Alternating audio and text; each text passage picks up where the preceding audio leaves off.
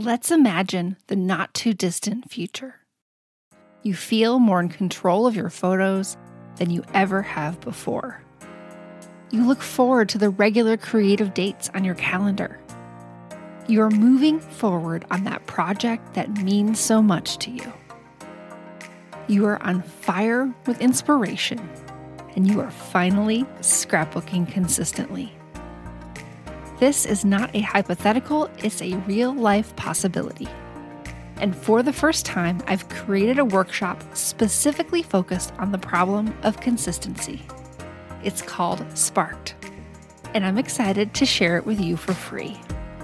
Visit simplescrapper.com slash sparked to get access to the training and make this possibility your reality. I felt like there were a lot of emotions that I would experience, kind of like reliving some of those years and those moments. But I think in the end, I came away with just like this overall feeling of gratitude for the life that I have had and like the people in my life that have contributed to my well being and my progress and all those things. Welcome to Scrapbook Your Way, the show that explores the breadth of ways to be a memory keeper today. I'm your host, Jennifer Wilson, owner of Simple Scrapper and author of The New Rules of Scrapbooking. This is episode 114. In this episode, I'm joined by Kim Edsen for our monthly casual catch up, along with a preview of what you can expect during our storytelling journey. Hey, Kim, how are you doing? I am doing fabulous today because my husband Ooh. has returned to work, to the office, which it has been lovely to have him home for the past 13 months and three days. It really has. But I'm very excited to vacuum whenever I want and use the treadmill whenever I want and like not have to worry about meetings and video chats and all of those things. So it should not be a big deal, but I kind of feel like it's like Gretchen Rubin always talks about the blank slate, and I feel like this is my blank slate. Like he's back at work, the girls are in school, like we've got this. I am having a lot of jealous feelings right now. I am looking forward to that happening probably in August. Well, here's the thing is I had not been alone in my house for an ex- like Okay, so a couple weeks ago, the girls have now gotten their learner's permit. So I think we had like a Your Way workshop, and maybe I did like a Zoom crop. So Dan was taking took them out when I was doing those to practice driving. But other than that, mm-hmm. I've not been alone in my house. I don't think for like right like since the girls were home like last spring break. So yeah. it is very.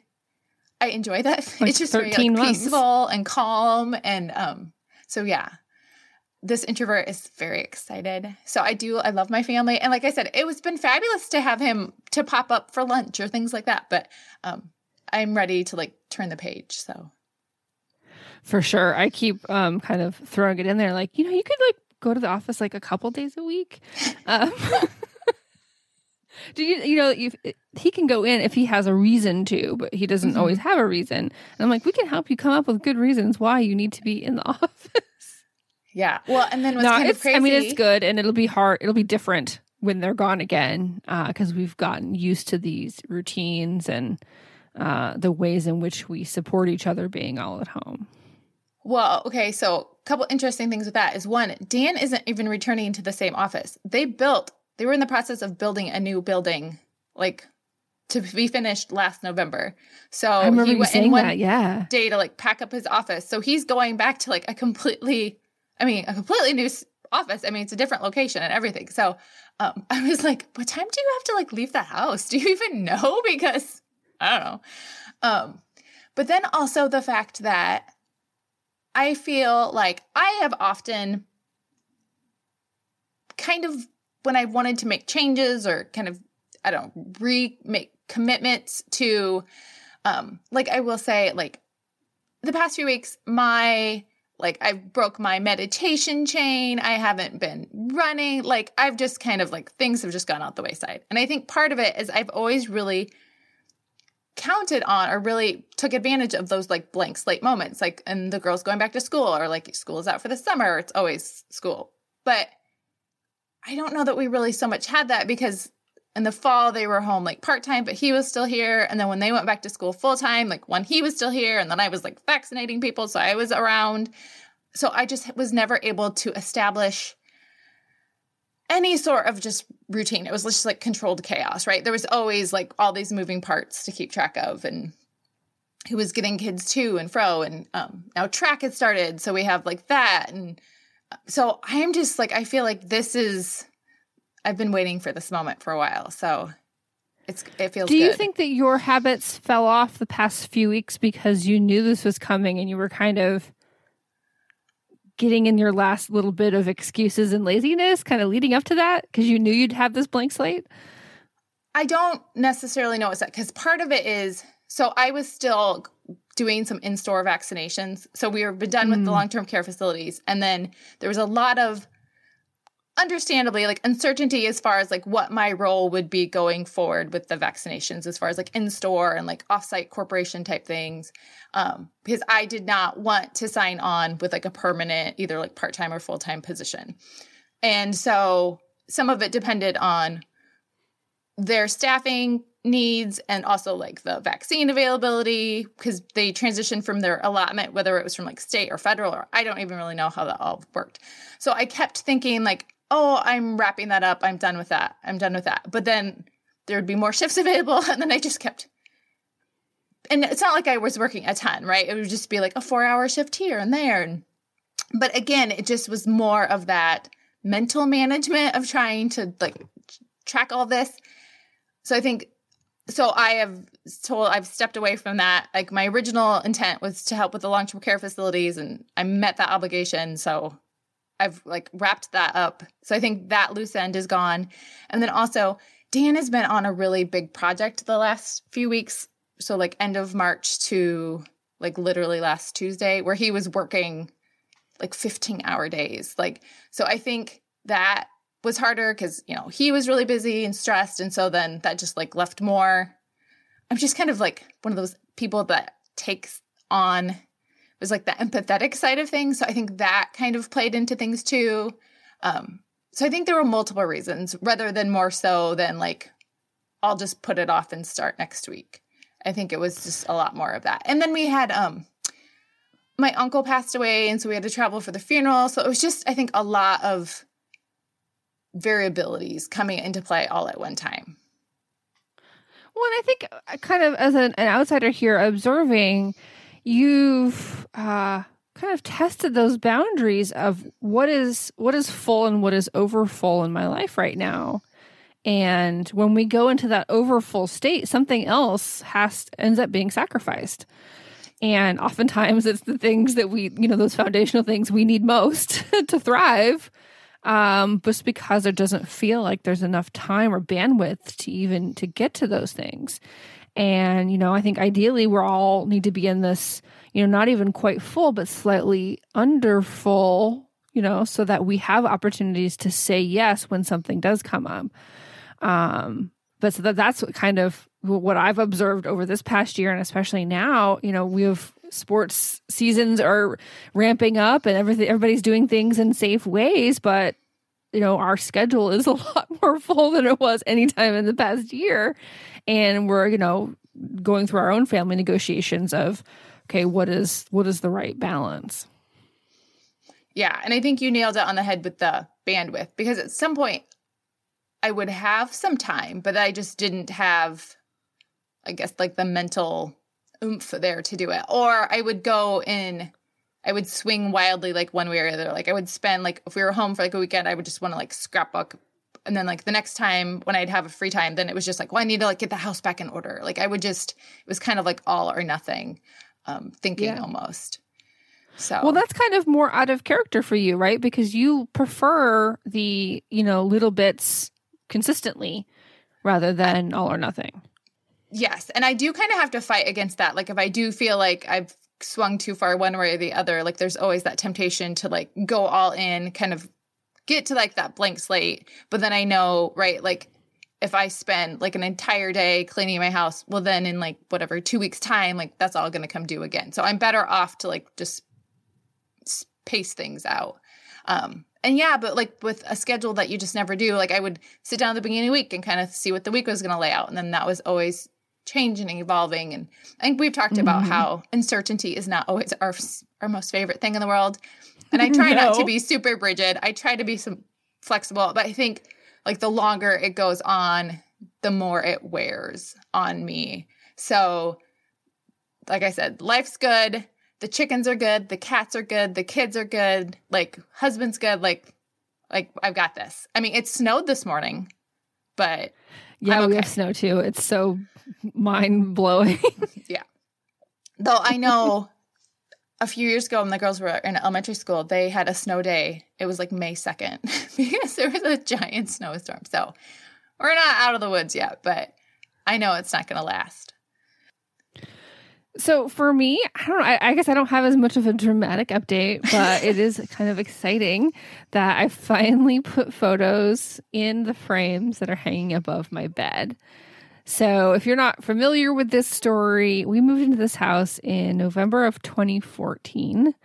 And, you know, even before we moved, when we knew we were moving here, I had bought the big 12 by 12 frames from IKEA. So they're not actually 12 by 12, they're like 20 by 20 with a 12 by 12 slot or something like that. Or maybe they're 18 by 18, but they're large. I knew it was going to fit a 12 by 12 scrapbook page or a 12 by 12 photo. And um, they sat in the corner of the bedroom for many years till like, I don't know what, 2018, 2019. And then I finally hung them above the bed with nothing in them because I'm like, I figured if I just get them up there, I'll, I'll finally feel the need to fill them. Well, it took going through many sessions of Stash Bash and, and this this recent one to say, okay, this is ridiculous. I need to just print some photos and I can change them later if I don't like them. And so it literally took me five minutes to print the photos and another 10 minutes to put them in the frames and hang them up. And I had this whole mental thing of like, oh, it's just going to be the so cumbersome to take them off the wall. And I have them hung with the each corner has a command strip. Um, the you know the heaviest ones, Mhm. and then there's one nail in the middle, kind of as a backup, because you don't want frames falling on your head in the middle of the night. That would probably not work out so well. No. Um, so the command strips really are what's doing the holding, and then the nail is the backup. And so, but it's not hard to to you know uh, pull it off the wall. It's Velcro. so, and then they don't. There's no wire on the back. It's just the little tabs. And so it didn't take any time at all. And printing the photos was no big deal because I, you know, I have the large format printer. And then I also realized because I had framed, I have three more of these frames downstairs. I had cut out my 12 by 12 photos each time. But that makes zero sense because the entire piece of paper that I print on fits in the frame. So I don't need to like crop them down and then try to, you know, tape them in there so they're level. I can literally, I have, it's like 13 by 19 photo paper. I can print my photo and then just slap the whole thing in there. So I just I feel really good, um, and I've been making my bed every day, and it just fe- I feel like a grown up, I guess. okay, so my question is was it difficult to select the images that you printed? So I think that would be the obstacle for me. I I would put it off because I wouldn't have to decide. And granted, like you said, you could always change them out, but So that was one of the reasons why because I kept I was trying to figure out the perfect series of photos and then edit them the same way. And so what happened was over the winter um, there was one day in which I think it was a day it was a Sunday and Emily had writing lessons and Steve had just snowed. It was so beautiful, just like one of those like really wintry days with just the right light. And Steve loves to take photos too. And so he took Emily around. He was taking pictures of like neighbors' trees and go, you know, driving, you know, kind of out of the way. And he took a picture of Emily by um, our friend's lake and then another picture of her riding horses that same day. And so it was all kind of same day, similar light, very easy to edit. And I'm like, okay, I'm just going to use three photos from the same day. Um, and that made it easier because I didn't really have to make decisions other than narrowing down probably 20 photos to three. perfect. Yeah. And I think, you know, series like that where it's the same day, the same setting, it makes it so much easier to then, kind of get over those humps because you're not trying to see okay did these photos from you know three different years actually go together? Because they probably don't and you need to find a way through the editing or your choices um, to make them go better together on the wall like that. So and maybe i'm just a perfectionist about it. No well and at some point right you want to you're looking for a certain outcome. And you know i mean what's that saying? Like a any job worth doing is worth doing right, or I don't know. But I can see definitely how you talked about that. You know, you feel like an adult and you're making your bed. It's though sometimes those small little tweaks have such a big impact. Like they have a bigger impact than you would think they would, given their scope. And it's just, and it was just a mental lift, probably. Like it puts a little bounce in your step. Oh, 100%. And so every time I go in there all day, I'm like, oh, look, my bed's all made. And then at night, it's so like delightful to like get into the made bed. And I find myself going to bed earlier. So like there's a total ripple effect from just hanging photos on the wall.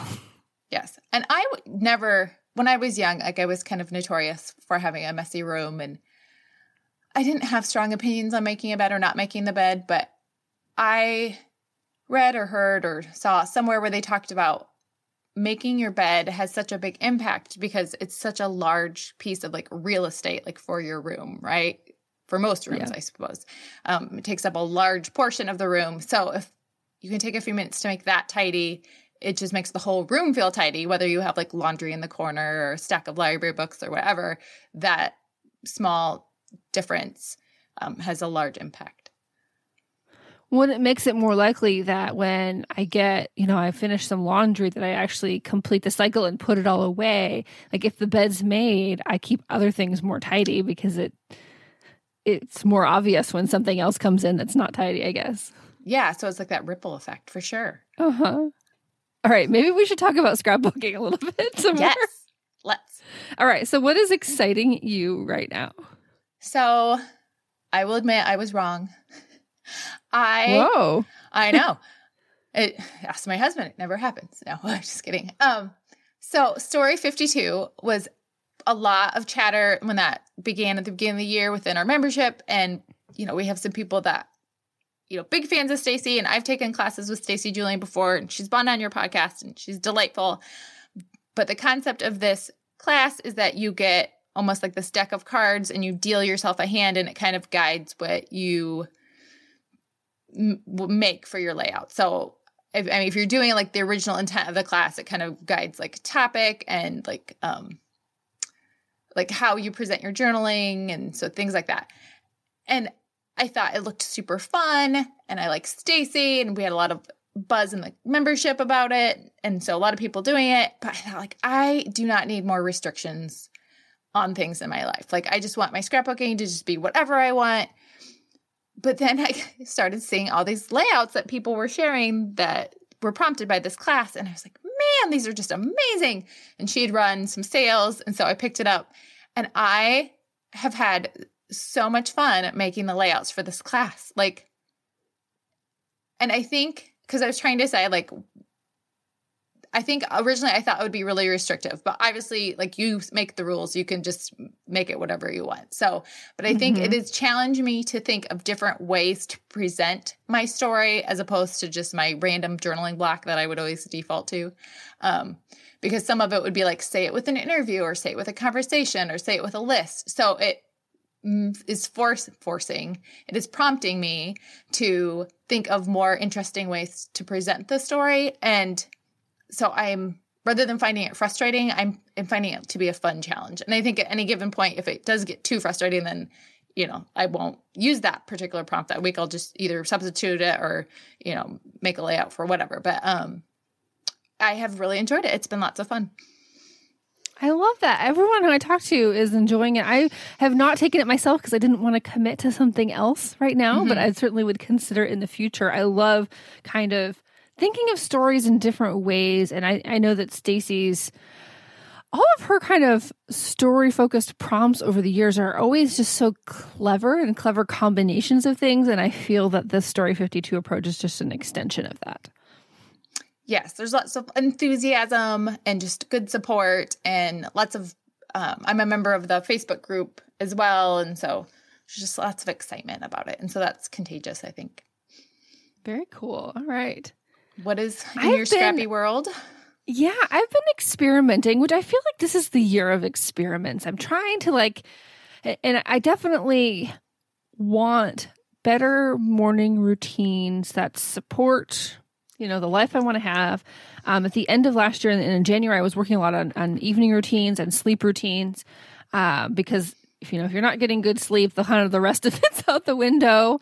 And I've got that mostly mostly dialed in. I have a kind of a toolbox but I've been working and dabbling in what I want to do in the morning and what's the best way to start my day that really supports having a great day. And, you know, I tried doing the daily pages in the morning and I really liked that with no structure. And then I tried it with structure and totally failed at that. Um, I've tried, I've tried some other things, but what's been working recently is just the simple commitment of I get up, hopefully at an earlier time than a later time. I get to go make my coffee and I get to come up and sit at my desk and do something with my craft supplies. And it's not uh it's not too structured, but I have been focused on and this I feel like um maybe I'm contradicting myself. We'll see. Uh I resubscribed to the story kits and the story stamp after quite a hiatus because I always enjoyed the products. I just didn't find that I was using them uh, as as fast as I wanted to because I wasn't doing as many card focused projects.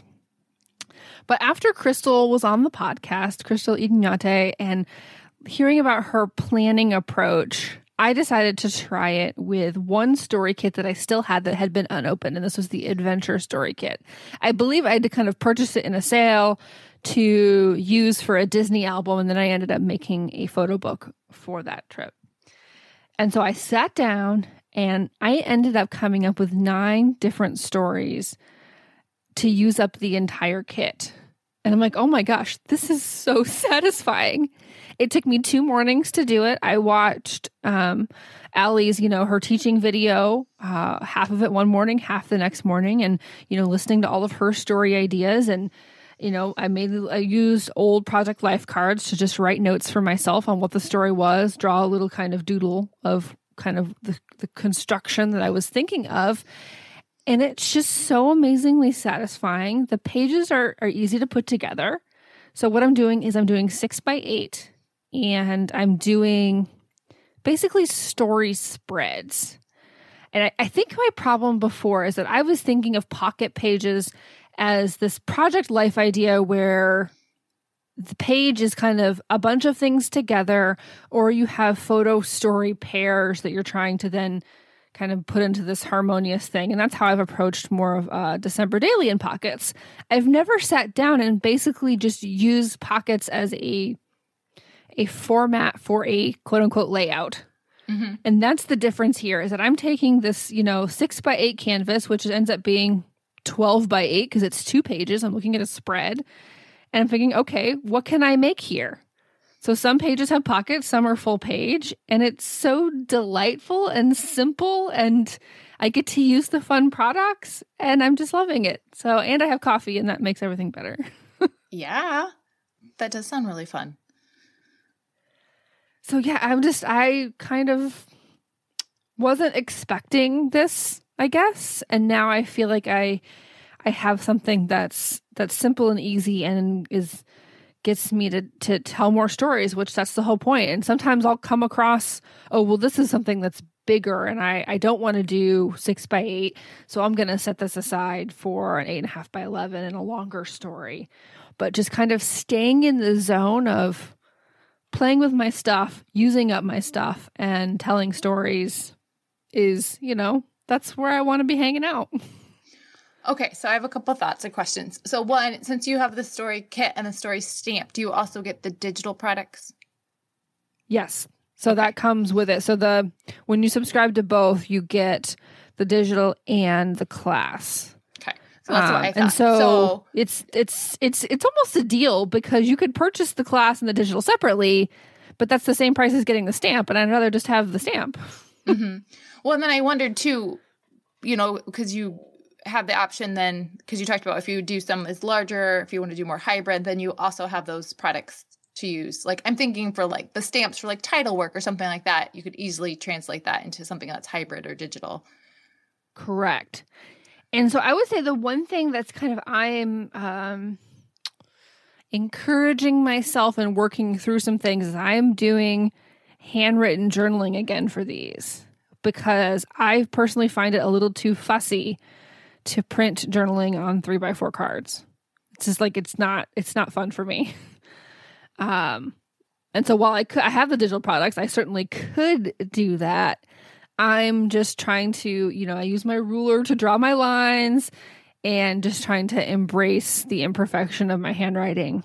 And I think it's it's important that I do that and I, I do want to make sure that because I am doing so many other hybrid layouts, I want to have something that has my handwriting in it over time as well. Okay. Well, then that gives you that balance. But also, you had done six by eight for the past few years. So I would imagine that was also a nice kind of to go back to that because you're comfortable with that. You enjoyed that. You probably still had plenty of page protectors. Um, well, so. that was kind of the deciding factor. I was also thinking about 9 by 12 and then I realized I had basically a whole album's worth of page protectors in the 6 by 8 size. I mean, probably a 100 at least. And you know, all the various configurations, 3 by 8 as well. And like it doesn't make sense for me to kind of start investing in a whole new size um, for kind of ongoing crafting because I do enjoy that 6 by 8 so much. Yeah, cool. And I think, I think with I had the two another page question, but now I don't remember what it was. But if it comes back, I'll bring it up. no big deal. so yeah, that's what's exciting me right now. I'm coffee and crafting, and um, it's uh, yeah, I'm happy with it, and I'm going to continue kind of working in that vein um, for as long as it you know it works. Well, sounds like a lovely way to start the day. Um, I think this got discussed a little bit in the group, or maybe it was at a Zoom prep when we read The Lazy Somewhere. Genius Way, she'd had a recent podcast episode where she talked about morning routines. And her, like, one of her main facets was the idea of rather than trying to, like, I always think of a morning routine of, like, okay, how much can I pack in to, like, start my day and get this over with? And, you know, um, and her whole concept was what makes you feel like most like you.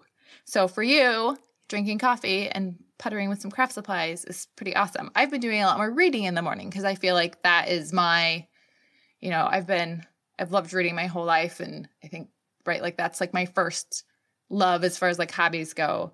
I always come back to that. So I like the idea of it's very, well, one, I mean, you're making progress and you're having fun, but it also speaks a lot to like you, yourself, your personality, and the things that you enjoy.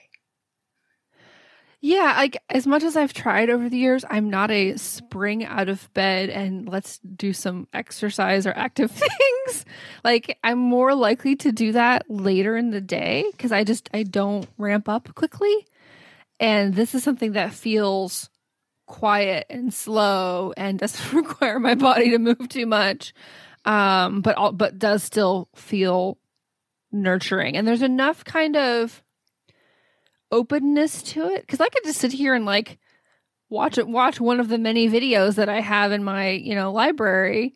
And I'm not talking about my own videos, but people things that I've paid yes, for class videos. And, um, yeah, and you know I don't have to make something, but I just want to like spend time immersing myself in it so that because this is my job, I can still re- retain that uh, personal connection to it and, and kind of having that context to start my day really helps me bring more of myself into the business, into my social media posts, um, rather than starting the day with it being business. And then I think that there's that veneer too that, that comes across as uh, if I don't have anything interesting to share about my own hobby, it makes it harder to to really be authentic in social media and my emails and things like that. Does that make sense?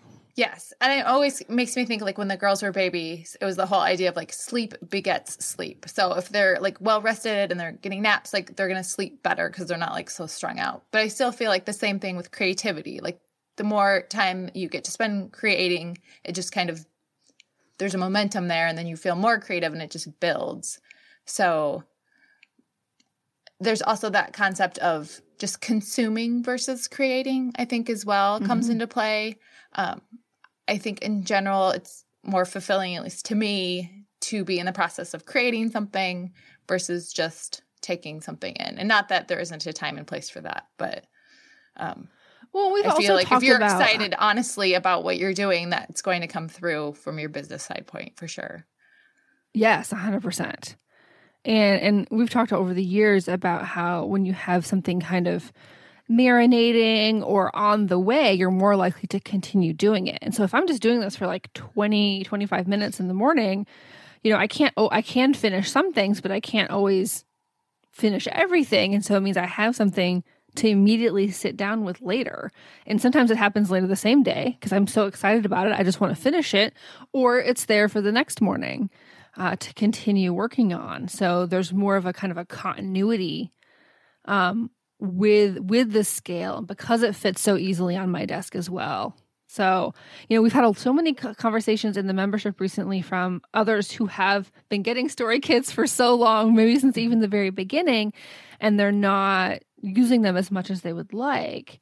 And, and I really think this perspective on thinking about how you can use them to create what amounts to a layout or even putting them on a layout uh, kind of it, it, it really puts that story focus uh, in view versus thinking of it in a you know quote unquote project life sense yeah like what's the disconnect there like they like the kits they love Ali like they love the content but yeah how to make that jump.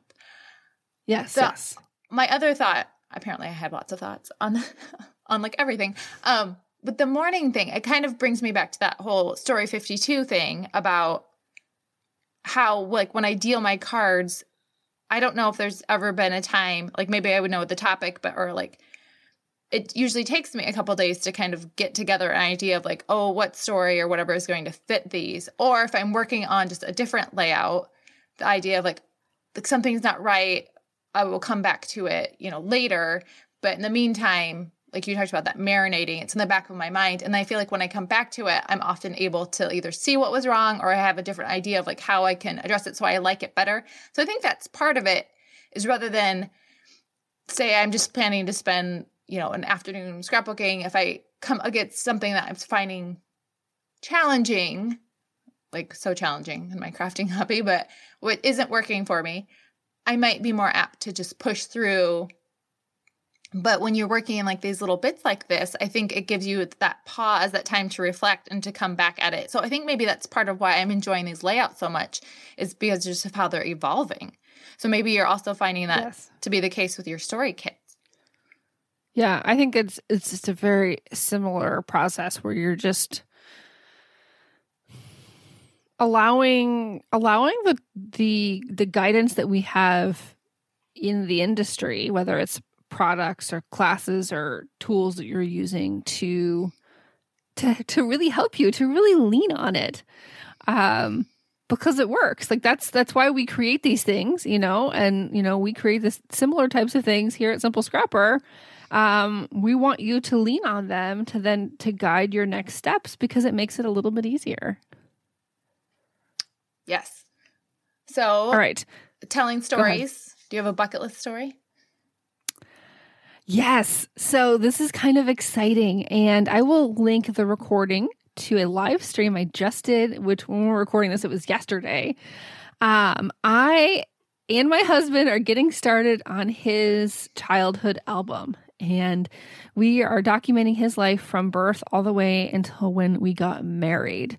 Uh, just because it feels like, you know, he doesn't have really anything scrapbooked prior to that. So it makes sense to to choose that as his uh, story parameter, and we're using my Before Your Story album framework.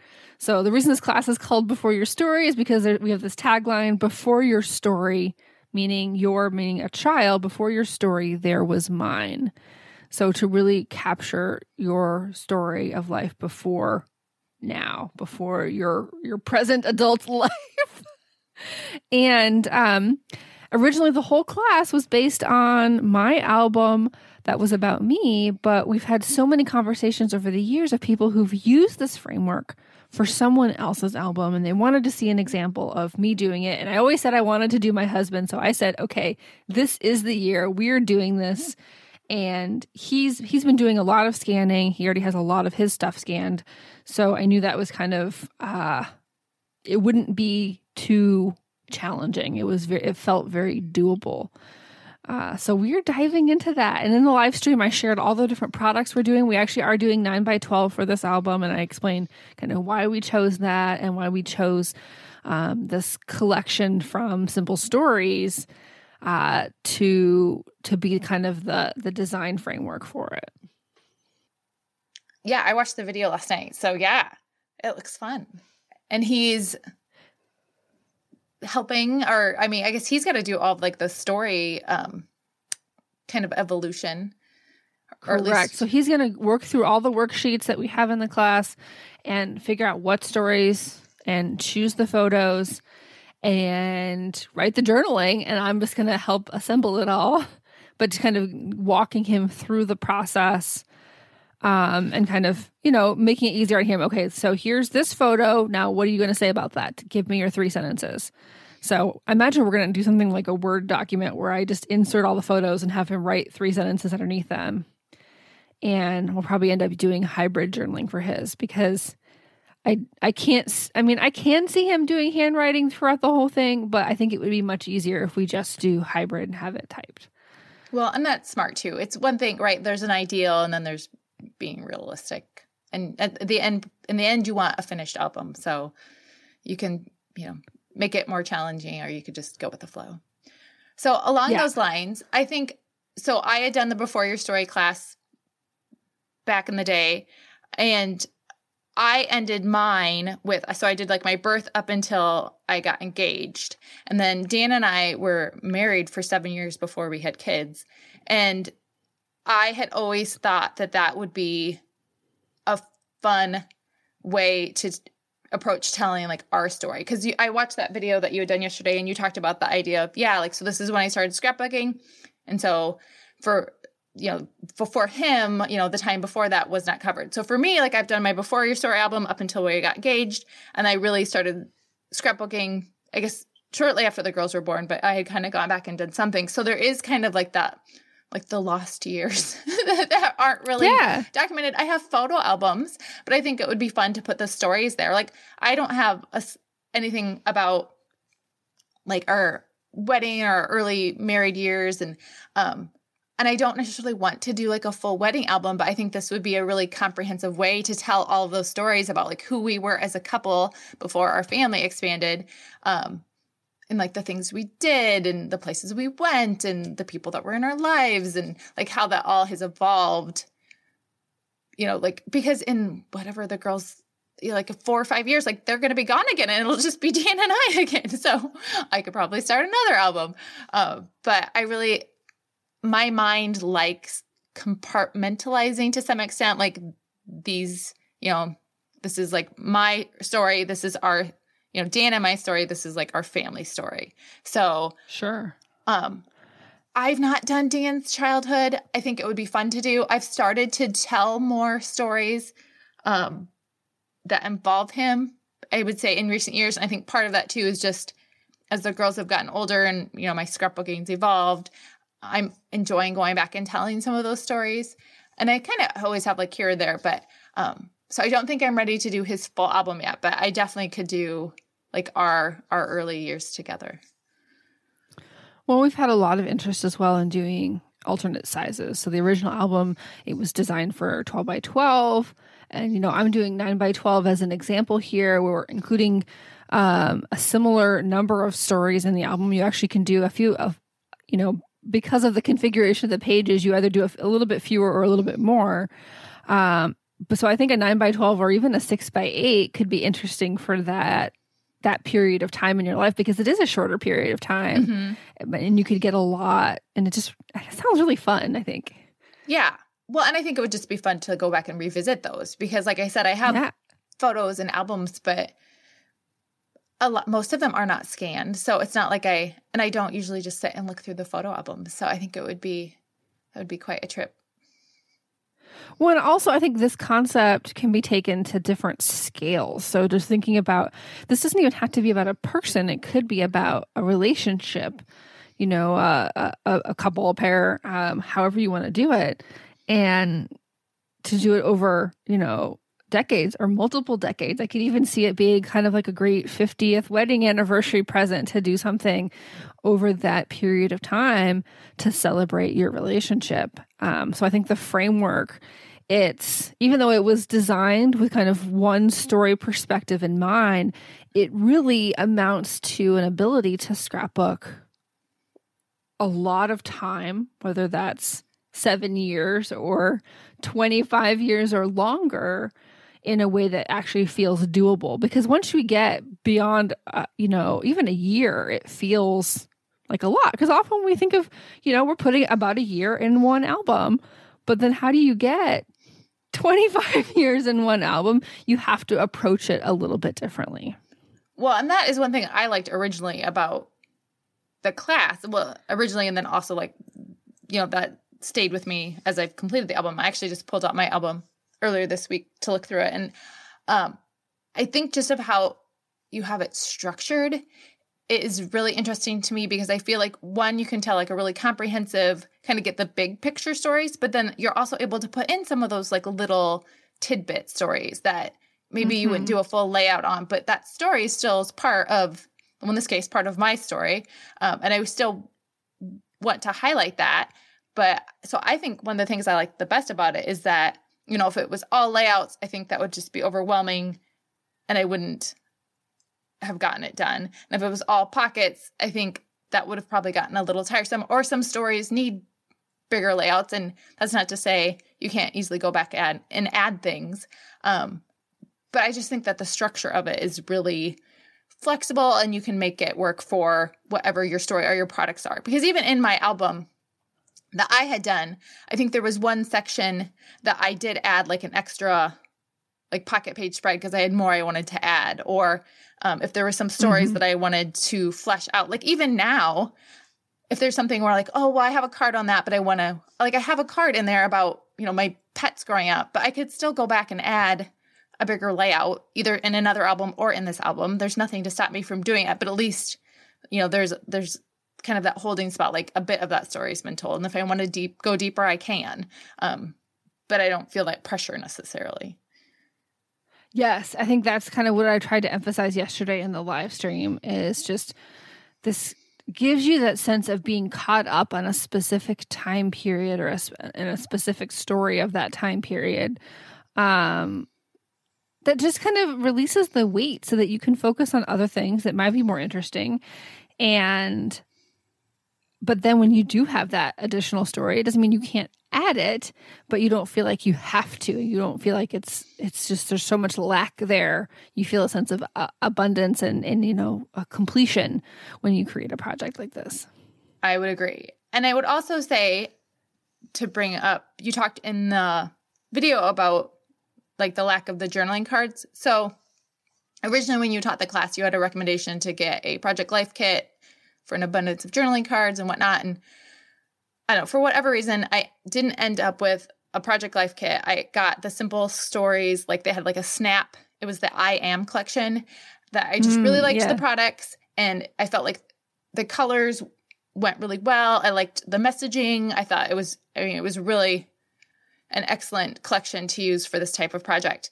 But again, there were some limitations on the journaling cards that were available, at least at that time. I know they've had like I am two and I am three, I think. So you could probably round up plenty of journaling cards. But I did end up creating a lot of my own journaling cards with just like embellishments. And a lot of them are very simple. Like, you know, it would be like a just like a grid card with like a strip of pattern paper or um, I'm looking at one there's like a like a little embellishment. So they're not fancy, but it's definitely doable. And I feel like you know, that with the filler cards, it's not just I don't know. Sometimes when I would do Project Life, I would just try to pack in like all the photos and all the words that I missed some of the pretty stuff. And so I feel like that the crafty part. This yeah. was yes. So this gave me the opportunity to also incorporate some of that element to it as well, which made it very satisfying one in the process of making it and two i really like the end result as well because i can feel like oh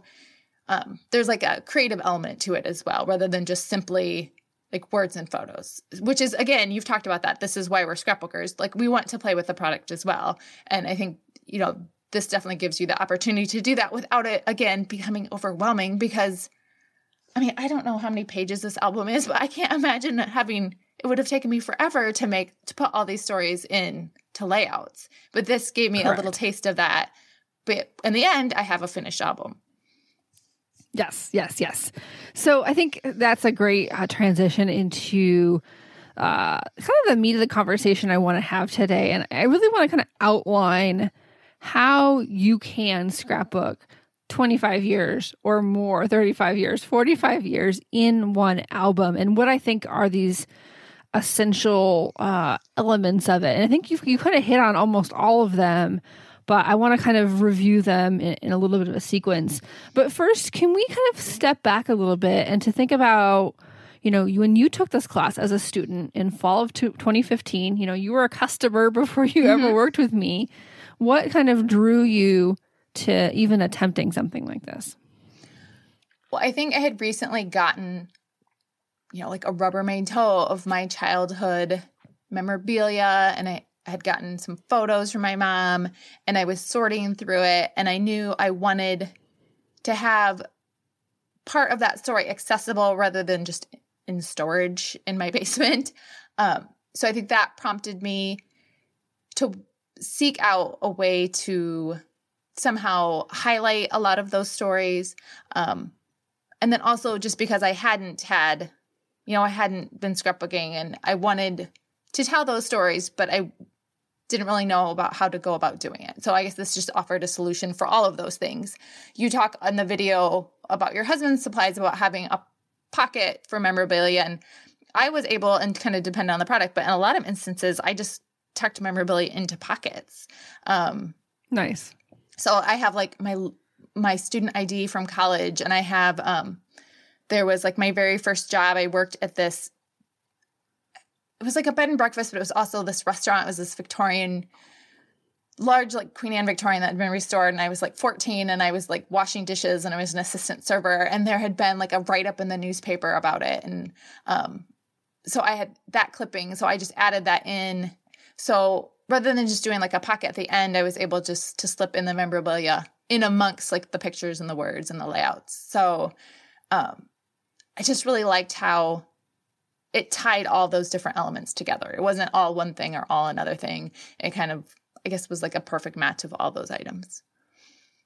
Well, and I think it, you know, you mentioned these different like little bits of like significant memorabilia that we often don't really have like a home for. Mm-hmm. And I've mm-hmm. heard from so many of our students that they finally felt like they had a place where they could put that stuff, whether it was, you know, as part of the structure of the album in pockets or even just in a memorabilia folder in the back but to just have a home for it rather than, you know, just tucked away somewhere in a way that might actually get lost. Yeah. And then I feel like it kind of comes back to the thing like, why am I keeping this if I'm never going to look at it? And I suppose it's, you know, someday I'm going to open up that box and look at it. But this way, I feel like it has context, right? Like, uh, there's a story yes. about this being my first job, and then this is where it is, as opposed to if somebody would come across that clipping and they're like, well, this is weird. Why does she have this? Um, so I think that also comes into play where this gives you an opportunity to give that memorabilia context and um, like I have like a college admission letter, so I could talk about that whole process. And um, so I think it's just just like with our photos, giving us prompts to tell stories or helping to enhance a story. I think memorabilia can do that as well. And so, uh, like I said, I'd gotten that box from my parents, and so that just kind of prompted me to think about like how I want to handle this or how I wanted to handle it. Um, and this was a solution for that, and also gave me the opportunity to, you know, tell my childhood story. I love it. I love it so much. And I think we all have these like personal desires to tell these stories. And if it's so, it, it can even feel a little intimidating because it is such like, this is me, this is my life. Um, but the way we approach it is to all to make it feasible like that's the end goal is for you not to to give you a path uh, not even around, but through that sense of, you know, this is a, this is big. It is big. We're not going to say it's not big. You're going to have to like go through lots of old photos and make choices, but we give you a way to do that. And I think I, I would call that kind of we're looking big picture first. And that's kind of my first, uh, I don't know, element here. You know, we don't start with what was your favorite food in fourth grade we start, you know, high level thinking about major milestones and transition points as a way of breaking down this this huge span of time into different segments and then we can get more granular within that. So it just kind of we we walk you through it so that you don't have to just face the you know amorphous pile of of everything and we help you kind of craft it uh, in almost a puzzle like fashion.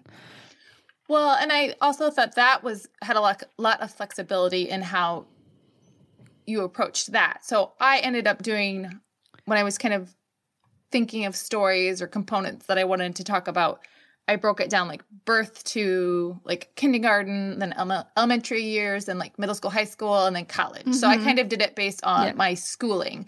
Though I seem to remember you did some of yours based on when you had moved, right? Like you were born.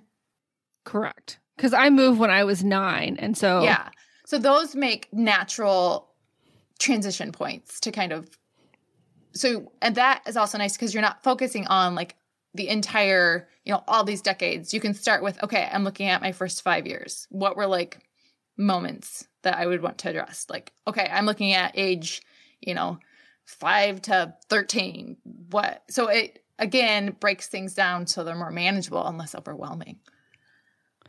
Well, and and and also in the end, there's not that many um not many things that how do I say this? There's not that many things that you can include. You have to make choices. So by breaking it down, the highest, the important stuff kind of pops out, mm-hmm. and before you know it, you really have kind of something that's fully fleshed out and balanced without having to really get too much into the weeds. Now some of that might pop out in your journaling and as you go to select photos, like you'll you'll sense more of that context, but the the kind of top-down structure that we take helps you flesh it out without ever feeling like you had to go find a way to remember everything because we can't remember everything, but we can remember just the big things that pop out at us.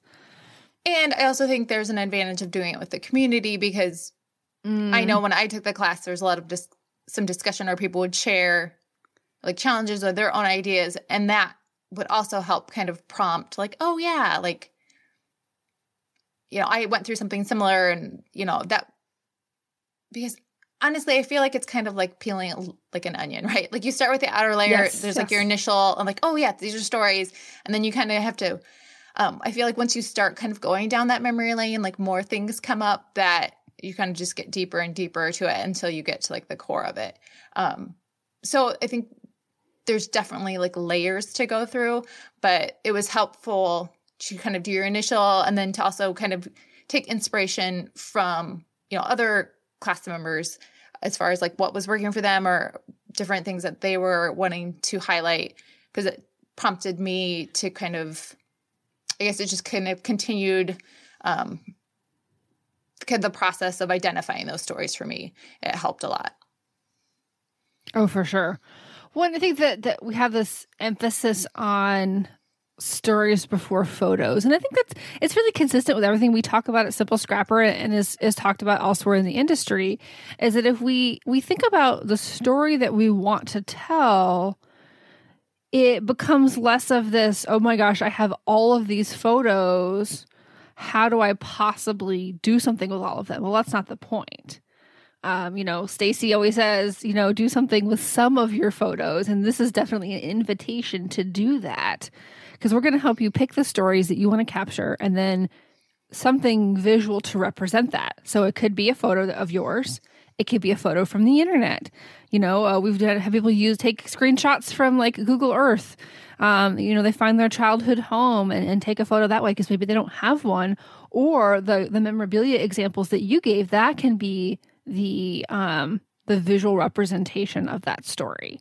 So there's lots of ways to back into it without having to just start with all the photos and somehow try to winnow that down. That's not feasible. No, we're going to go cherry pick and try to find the photos that you know do the best job of representing the story we want to tell and even sometimes just say oh you know i can't find one and that's when you use a really nice filler card and you just have the story and that's okay too or i did a card about like i grew up in a small town and you know um like we rode our bikes everywhere it was kind of that whole like classic you know yeah. you go out your parents don't know where you are i mean they have a rough idea and then you like come back when it's time to eat your meal right so uh, so i actually have like a bicycle, like a cute little simple stories bicycle embellishment on that card.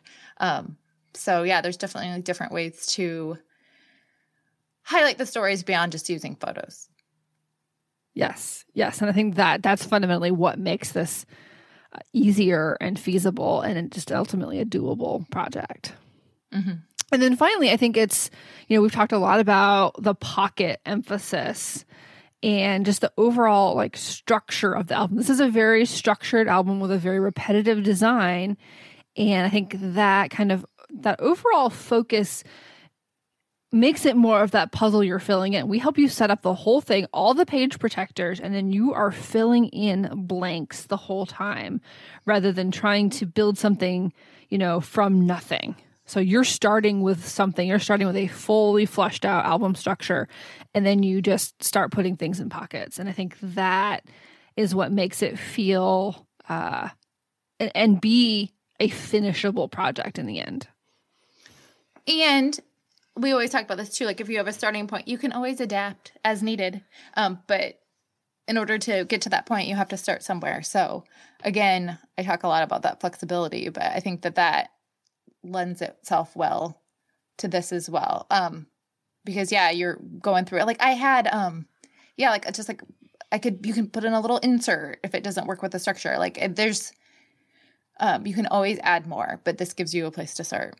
And I didn't find yes. it. Sometimes I would think like, I think by the end of project life, it felt more like a chore and it was like repetitive, like to the point where it was like, oh, this again.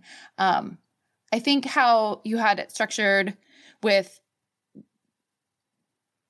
how you're focused on telling stories about like yourself, about the people in your life, the places you went. So that kind of definitely broke it up too and made it seem more manageable that it wasn't again like 40 years of everything. It was this little focus. Um so that kept it more interesting as opposed to just like something that you would just like monotonously go through. Yeah, we can't I mean we can't uh, neglect to include that the uh, Library of Memories categories that that Stacy Julian created and and are part of you know the Story Fifty Two class that you were mentioning mm-hmm. and, and so much a part of her whole philosophy are were certainly an inspiration for how this album is structured. Um, instead of using those to to create albums and to inspire different storytelling directions, they are how we organize the album so that you don't have to worry about gaps. There, there's no visual appearance of gaps here. You, it's it's about uh, capturing stories of different areas of your life, and it feels very cohesive, even with you know only 16 stories per um per area here. So i think it's there's something really special about it. And i guess i'm, I'm tooting my own, own horn and saying that but i'm i'm really proud of the the the framework that we put together.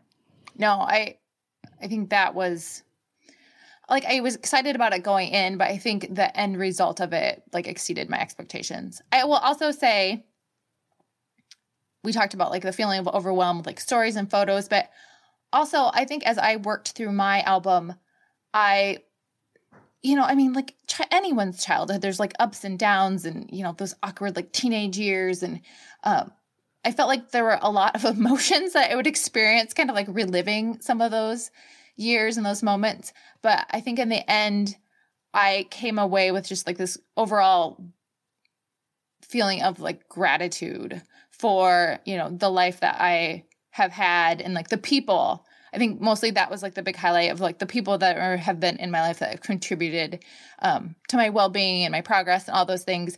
So for me, I think that was like the biggest takeaway. It wasn't like, oh, it was nice to get, just to get these stories stories told and these, you know, a home for this memorabilia. It was this overall whelming feeling of just like gratitude for um because we've talked about like scrapbooking being this is like a, a gratitude process. And I definitely felt that yes. with this album. Well, and there's been so many conversations we've had over the years. Each time we've taught the class of of students who um, they had a lot of challenging stories to to work through in documenting their childhood. They didn't they didn't have anything that was idyllic, but they found um, so much catharsis from the mm-hmm. experience to be able to celebrate uh, both the parts that were good and be able to highlight those and feel feel connection to that and the gratitude for the parts that were good, and to be able to kind of honor and respect the parts that were not good and to choose how you wanted that kind of documented and looked back on. So I think there's yeah, we have had so many different examples um, over the years of students who've approached it in very different ways and, and for very different reasons. And, I, and I, I love that kind of how the community has brought out such thoughtful discussions about how you handle this when, you know, your your childhood has a, a mixture of of of positive and negative experiences. Yeah, or even if you're just telling, you know, we talked about those different options for telling stories. Like if you're telling the story of a relationship, if there was like hard moments, um, I think we talked about Ali with the story kits. I think you know her products and her philosophy has always been really supportive of telling difficult stories. Whether you approach it as like, what lessons yes. have I learned from this, or like just acknowledging that this was hard and I've come out the other side of this. Um, you know, and I'm strong and like the the value from that too. So while it is fun to tell like the happy stories and I do not tend to want to dwell or tell like always like the negative stories but i think there can be values in in telling all those types of stories.